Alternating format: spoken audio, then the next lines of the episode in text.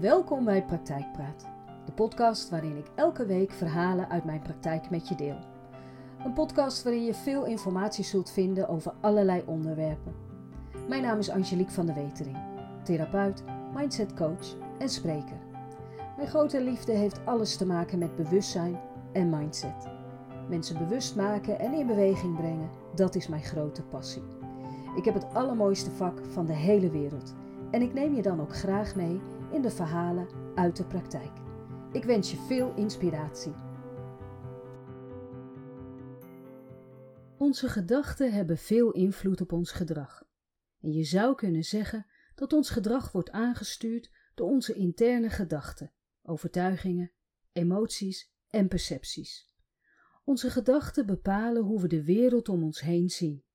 Als je bijvoorbeeld een negatieve gedachte hebt over een bepaalde situatie, dan zul je die situatie waarschijnlijk als negatiever ervaren dan iemand met een positieve gedachte. We hebben de neiging om ons gedrag in overeenstemming te brengen met onze gedachten, zodat het als een samenhangend geheel voelt en het dus overeenkomt met wat je denkt. Je kunt het zo zien. Stel je hebt een negatief zelfbeeld. Je bent onzeker en denkt dat je niet de moeite waard bent. Niemand zit op jou te wachten. Wat je met deze denkwijze, oftewel mindset, doet, is je brein de opdracht geven te letten op alles wat met jouw zelfbeeld te maken heeft en bevestigt. Zie je brein als een computer. Je kunt je computer opstarten, maar als je het geen opdracht geeft, dan zal het niets doen. Met jouw brein is het eigenlijk niet anders. Iedere dag weer geef jij, met wat je denkt, je brein een opdracht. Je wordt ochtends wakker en je brein start langzaam op en er sluipen gedachten je brein binnen. Gadver, ik heb zo geen zin in deze dag. Over een uur heb ik de eerste vergadering. Echt geen zin in gezeur. Dit is zo'n dag waarop alles misgaat. Ik voel het. En wat doet je brein? Opdracht begrepen en gaat letten op alles wat er maar mis kan gaan die dag. En zelfs gebeurtenissen waar je anders aan voorbij zou gaan, vallen je nu op en schaar je onder het kopje wat er vandaag allemaal misging. Aan het eind van de dag denk je nog eens terug aan de vergadering. Alleen maar gezeur. Je hebt er niets positiefs in kunnen zien. Logisch. Je brein kreeg namelijk de opdracht te letten op alles wat onder het kopje gezeur valt. En wanneer je hier eens over nadenkt, dan klinkt het niet meer dan logisch dat we iedere dag weer aandacht zouden moeten schenken aan onze gedachten. Toch? In de praktijk blijkt dit anders te zijn. We zijn vaak niet bewust van wat we denken. En nou is dat ook best lastig met ruim 60.000 gedachten op een dag. Onmogelijk om deze allemaal te managen. Het gaat hier dan ook niet om de onbelangrijke gedachten uit deze 60.000, maar om de gedachten die jouw gedrag het meest beïnvloeden. En dat zijn de belangrijke gedachten. Hoe je daar inzicht in krijgt, vertel ik later in deze podcast. Eerst zal ik je het verhaal vertellen van de nog jonge Elke. Elke is 27 wanneer ze in een burn-out terecht dreigt te komen. Grenzen aangeven vindt ze lastig en haar zelfbeeld laten wensen over. Iedere ochtend weer denk ik: Nou, goeiemorgen, weer een nieuwe dag en ik heb er zo geen zin in. Mijn lichaam voelt zwaar wanneer ik opsta en het kost me moeite om het knopje om te zetten. Een lach op mijn gezicht en door, vriendelijk zwaaiend en roepend dat ik oké ben. De grijns op haar gezicht is verkrampt.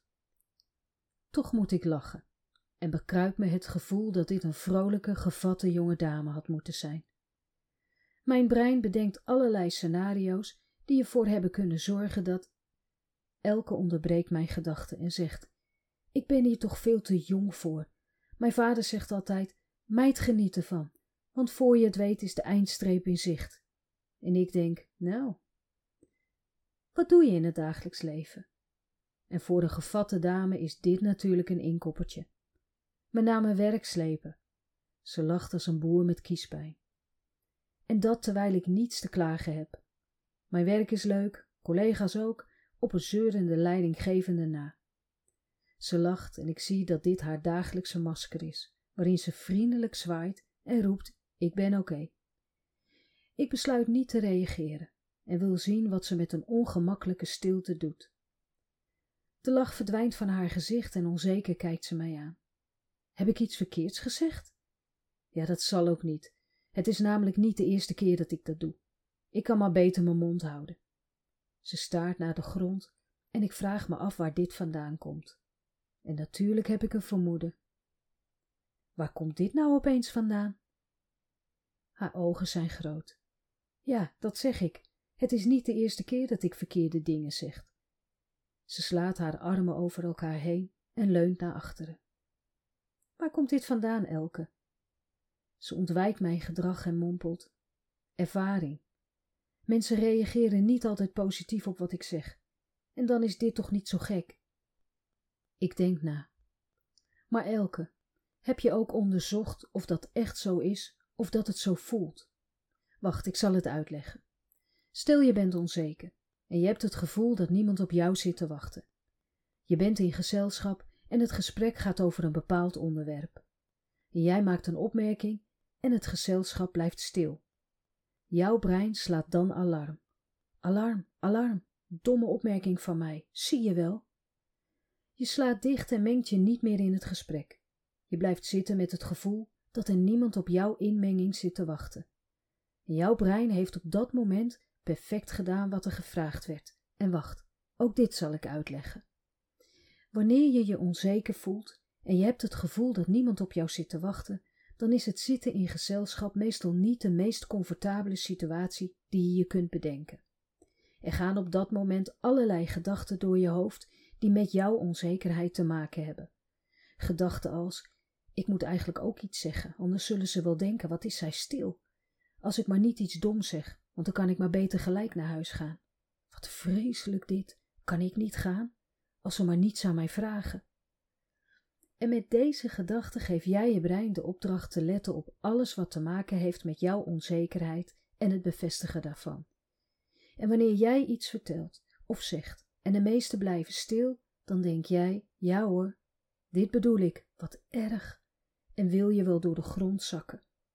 Jouw brein is op dat moment helemaal niet bezig met eventuele andere opties waarom er een stilte valt. Want wat als jouw opmerking de meeste aan het denken hebben gezet? Goh, zo had ik dat nog niet gezien. Laat me er even over nadenken. En op dat moment valt er een stilte. En omdat niemand deze gedachte hardop uitspreekt, ziet jouw brein dit als een bevestiging op wat je denkt. Niemand zit op mij te wachten. En klopt wat je voelt met wat je denkt. En zo blijft jouw onzekere zelfbeeld keurig intact. Elke staart mij aan. Haar gezicht is rood en er kruipen langzaam rode vlekken omhoog in haar nek. Dit is een voorbeeld die ik bijna letterlijk meemaak. Ik knik. Dit is een voorbeeld die veel mensen meemaken en herkennen. En juist daarom is het zo belangrijk om te onderzoeken of het klopt wat je op dat moment denkt. Klopt het omdat het zo is, of klopt het alleen omdat het past bij je onzekerheid? En als dat laatste het geval is, dan zou je kunnen zeggen dat dit je interpretatie van dingen en situaties negatief beïnvloedt. En zijn dingen misschien niet altijd zoals jij ze ziet en voelt. En dit alles komt voort uit jouw zelfbeeld. Want wanneer je onzeker bent, en dan kan het niet anders zijn dan dat je een negatief beeld hebt van je eigen kunnen. Want waarom zou je anders onzeker zijn? Vertel me eens hoe je naar jezelf kijkt. Wat zie je dan? Ik heb niet zo'n hoge pet op van mezelf. En misschien komt dat wel doordat ik vroeger op school niet het meest populaire meisje was. Ik hoorde niet bij het clubje die dat wel waren. En wanneer ik me probeerde aan te sluiten, dan werd ik vernederd met nare opmerkingen. Wat dacht ik wel niet? En wat kon ik nou, waardoor ze mij bij hun clubje wilden hebben? En toen dacht jij, zie je wel, ik kan niets en niemand zit op mij te wachten. Klopt. En dat voel ik al nog voor ik in gezelschap ben, en waar dat ook is. Heb je dit gevoel ook op je werk? Ze ontwijkt mijn blik. Ik heb dat overal. En dan begrijp ik dat je je iedere dag naar je werk moet slepen. Elke kijkt me aan en blijft even stil.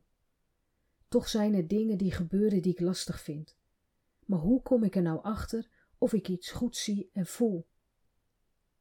Laten we ervan uitgaan dat een gebeurtenis pas betekenis krijgt op het moment dat jij dit eraan geeft. Hoe jij denkt over wat er gebeurt, bepaalt de waarde van de gebeurtenis. Denk je er positief over, dan zul je de gebeurtenis ook positiever ervaren dan wanneer je er negatief over denkt. Ik zal je een voorbeeld geven die ik vaker gebruik. Er staan twee meisjes op het strand te kijken naar de golven in de zee. Het water spoelt over hun blote voetjes. In de verte komt een hoge golf aan. Het ene meisje blijft staan en kijkt vol verwondering naar de hoge golf, terwijl het andere meisje terugdeinst en angstig wegloopt. Kun jij mij vertellen wat het verschil is in wat zij beiden hebben gezien? En wat maakt dat ze totaal verschillend van elkaar hebben gereageerd? Hebben ze ieder een andere golf gezien? Ze hebben allebei exact hetzelfde gezien, maar niet gedacht. Het ene meisje had gedachten ontstaan uit verwondering.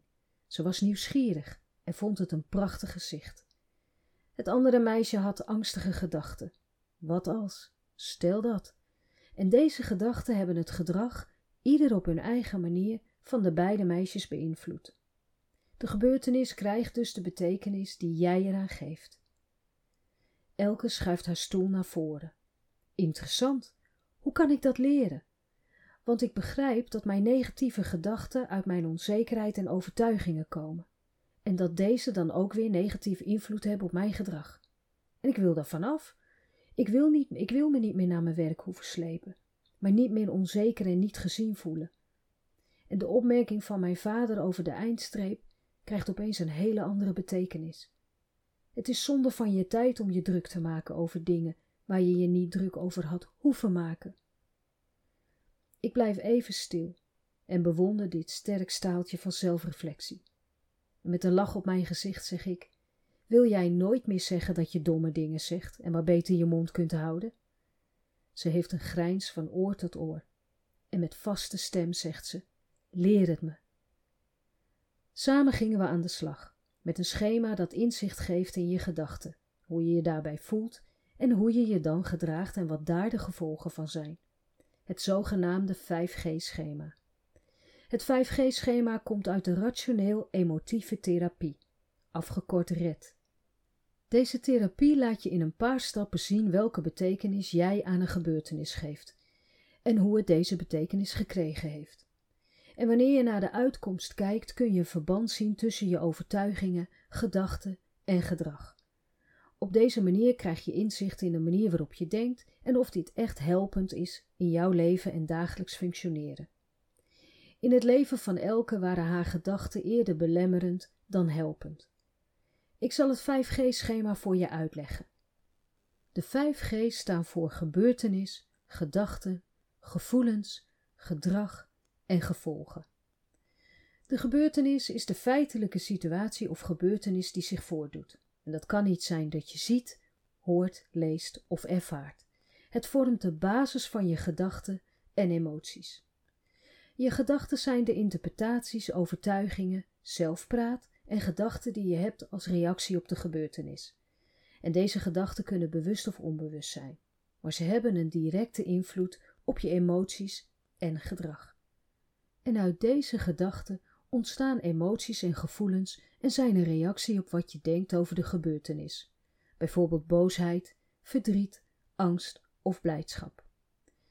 De gevoelens die voortkomen uit je gedachten beïnvloeden je gedrag. En onder gedrag vallen de acties die je onderneemt, je reacties, vermijdingen en andere manieren waarop je handelt als een reactie op een gebeurtenis. En dan komen we bij de gevolgen. Dit is het resultaat van je gedrag en emoties als reactie op de gebeurtenis. Het omvat zowel de directe gevolgen als langetermijneffecten van je reactie. Laten we een gebeurtenis nemen. De gebeurtenis is een presentatie op je werk. Je moet een presentatie geven op je werk voor een grote groep mensen. En dan komen we bij gedachten. En je denkt misschien: ik ga het verpesten. Ik ben niet goed genoeg om dit te doen. Mensen gaan me vast uitlachen en kritiek op me hebben. En uit deze gedachten ontstaan gevoelens, emoties. Je voelt je angstig, onzeker en gestrest. Deze gedachten maken je nerveus en ongemakkelijk. En deze gevoelens hebben weer invloed op je gedrag. De angst en onzekerheid zorgen voor vermijdend gedrag. Je wilt de presentatie het liefst niet voorbereiden of doet dit minder goed. Je denkt er zelfs over na om jezelf ziek te melden op de dag van de presentatie. En dit alles bij elkaar heeft gevolgen. Omdat je te weinig aandacht besteed hebt aan de presentatie en overweegt om je ziek te melden, loop je het risico om niet goed voorbereid te zijn. En het gevolg hiervan kan zijn dat je presentatie inderdaad minder effectief is dan je zou willen. En de kans is dan groot dat je negatieve reacties krijgt vanuit het publiek. Het vermijden van de presentatie kan je angst op korte termijn verminderen, maar het kan ook leiden tot gevoelens van teleurstelling en frustratie op lange termijn, omdat je jezelf niet hebt uitgedaagd om met de situatie om te gaan. Laten we deze gebeurtenis eens omgaan draaien naar een positieve reactie. De gebeurtenis is dus de presentatie die je op je werk moet geven voor een grote groep mensen. dan komen we weer bij je gedachten. Je denkt bij jezelf: ik vind dit spannend, maar dit is de kans om mijn kennis te delen. Ik heb me goed voorbereid en ik kan dit. De gevoelens die je daarbij hebt, is gezonde spanning en een gevoel van vertrouwen. En hoe spannend ook, je kijkt ernaar uit om je presentatie te geven en je inzichten te delen. En dit beïnvloedt weer je gedrag. Omdat je jezelf verzekerd voelt, werk je hard aan het verfijnen van je presentatie en het oefenen van je spreekvaardigheid. En dit heeft natuurlijk gevolgen. Omdat je met een positieve mindset aan de presentatie werkt en er enthousiast over bent, is de kans groot dat je een overtuigende en effectieve presentatie geeft. Je voelt je trots op jezelf voor het overwinnen van eventuele zenuwen en het leveren van een sterke prestatie. In deze positieve reactie hebben we de irrationele en negatieve gedachten vervangen door realistische en positieve gedachten. Gedachten die je iets opleveren in plaats van belemmeren. Dit heeft geleid tot positieve emoties en constructieve acties, waardoor je beter voorbereid en zelfverzekerder aan de presentatie kan beginnen. Met het 5G-schema kun je alles onder de loep nemen waar je mee worstelt. Gebeurtenissen die nog moeten gebeuren en waar je tegenop ziet, maar ook gebeurtenissen die al geweest zijn. Door er met behulp van dit schema op terug te kijken, kun je zien of je gedachten helpend waren of je juist hebben belemmerd, waardoor de gebeurtenis misschien alleen maar lastiger werd. Wanneer je gebeurtenissen en situaties positief benadert, dan kan dat je veel opleveren. En zo zul je veel minder stress ervaren, wat weer kan bijdragen aan een sterker immuunsysteem. En het kan helpen bij het verminderen van symptomen van angst en depressie. Een positieve houding draagt ook bij aan het opbouwen en onderhouden van gezonde relaties. De meeste mensen voelen zich aangetrokken tot positieve personen en hebben de neiging om meer open te zijn tegenover, tegenover mensen die een optimistische kijk hebben op het leven. En ook niet onbelangrijk, positief ingestelde mensen kunnen beter omgaan met tegenslagen en stress. Ze bezitten meer veerkracht en kunnen zich veel sneller aanpassen aan veranderende omstandigheden. Elke heeft met behulp van het 5G-schema gekeken naar gebeurtenissen uit haar jeugd. En dit gaf haar begrip voor haar eigen handelen. Door de inzichten die ze kreeg, lukte het Elke om anders naar situaties te kijken, waardoor ze zich beter ging voelen en anders ging handelen. En dit heeft veel veranderd in haar leven. Haar mooie grijze ogen hebben een heldere en open blik. Hoe gaat het met je? Er glijdt een warme glimlach over haar gezicht. Goed, oprecht kan ik zeggen dat het goed gaat. Ik pieker minder, vraag me minder dingen af en probeer dingen te doen die mij gelukkig maken. En dat is best nog wel eens lastig op de momenten dat ik me onzeker voel. Met een grijns op haar gezicht zegt ze: En dan hoor ik jou steeds weer zeggen maar dat hoeft niemand te weten. En dat hou ik mezelf ook steeds voor. Het gaat niemand wat aan hoe ik mij voel.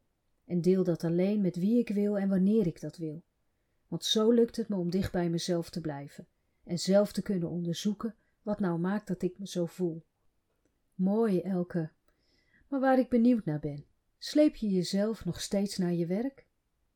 Ze schudt haar hoofd. Niet één dag meer.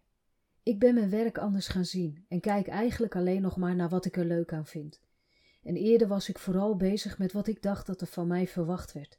Situaties die ik spannend vind, ga ik niet meer uit de weg, maar ik onderzoek ze. Hoe denk ik erover en hoe voel ik me daarbij? En nog voor ik aan de andere stappen uit het schema toe ben, weet ik al of ik positief of negatief kijk. En dat gaat steeds meer vanzelf. Kijk, hier word ik nou blij van.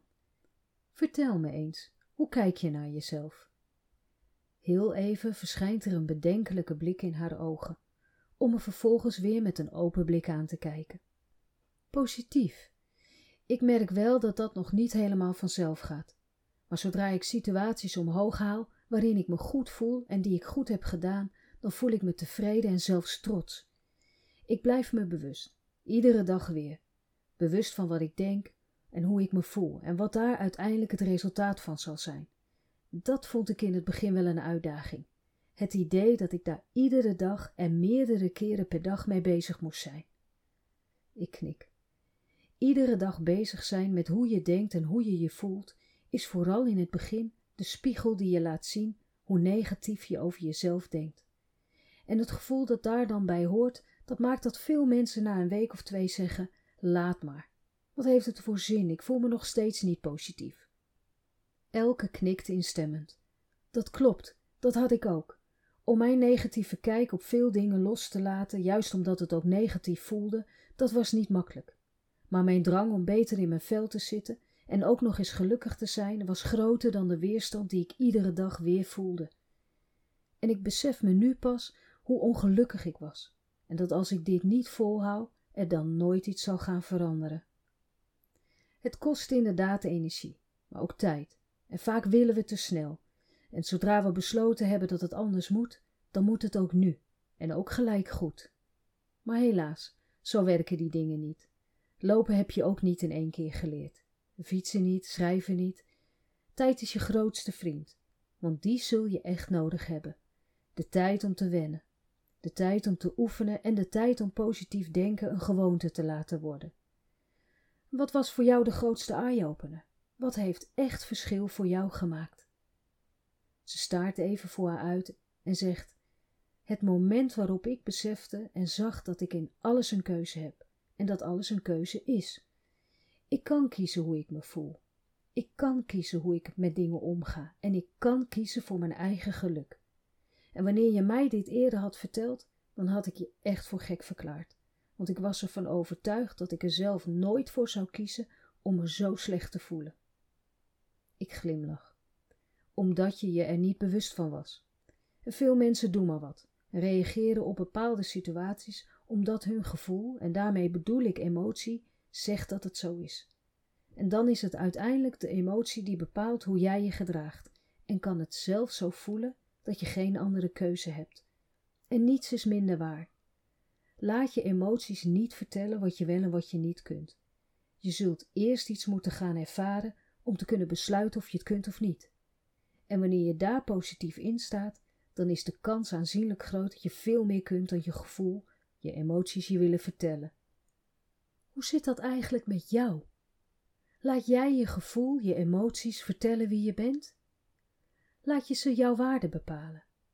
Laat jij je emoties vertellen wat een ander van jou vindt?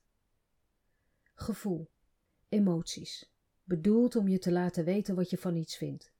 Ze komen en ze gaan en zijn niet bedoeld om de route van jouw leven te bepalen. Hoe kun je iets wat jij niet bent, je route laten bepalen? Ja, maar ik ben onzeker. Nee, je voelt je onzeker. Nogmaals, emoties komen en gaan. En wanneer jij je emoties zou zijn, zou jij ook verdwijnen. Onzekerheid, angst, minderwaardig zijn emoties, geen eindbestemming. Wees je bewust, want als je niet weet wat je doet, waarom doe je het dan? Denk je dat deze podcast iemand zou kunnen helpen? Stuur deze dan door. Zo helpen we elkaar. Dit was Praktijkpraat. Dankjewel voor het luisteren. Wat fijn dat je weer luisterde naar een aflevering van Praktijkpraat. Dankjewel. Heb je naar aanleiding van deze podcast vragen, opmerkingen of suggesties? Mail dit dan. En dat kan naar info apenstaartje En wanneer je denkt dat deze podcast interessant zou kunnen zijn voor iemand die je kent dan zou het super zijn wanneer je de podcastaflevering doorstuurt. Nog even een vraag van mij. Vergeet niet te volgen, dan mis je geen aflevering meer. Nogmaals, dankjewel voor het luisteren en heel graag tot een volgende keer.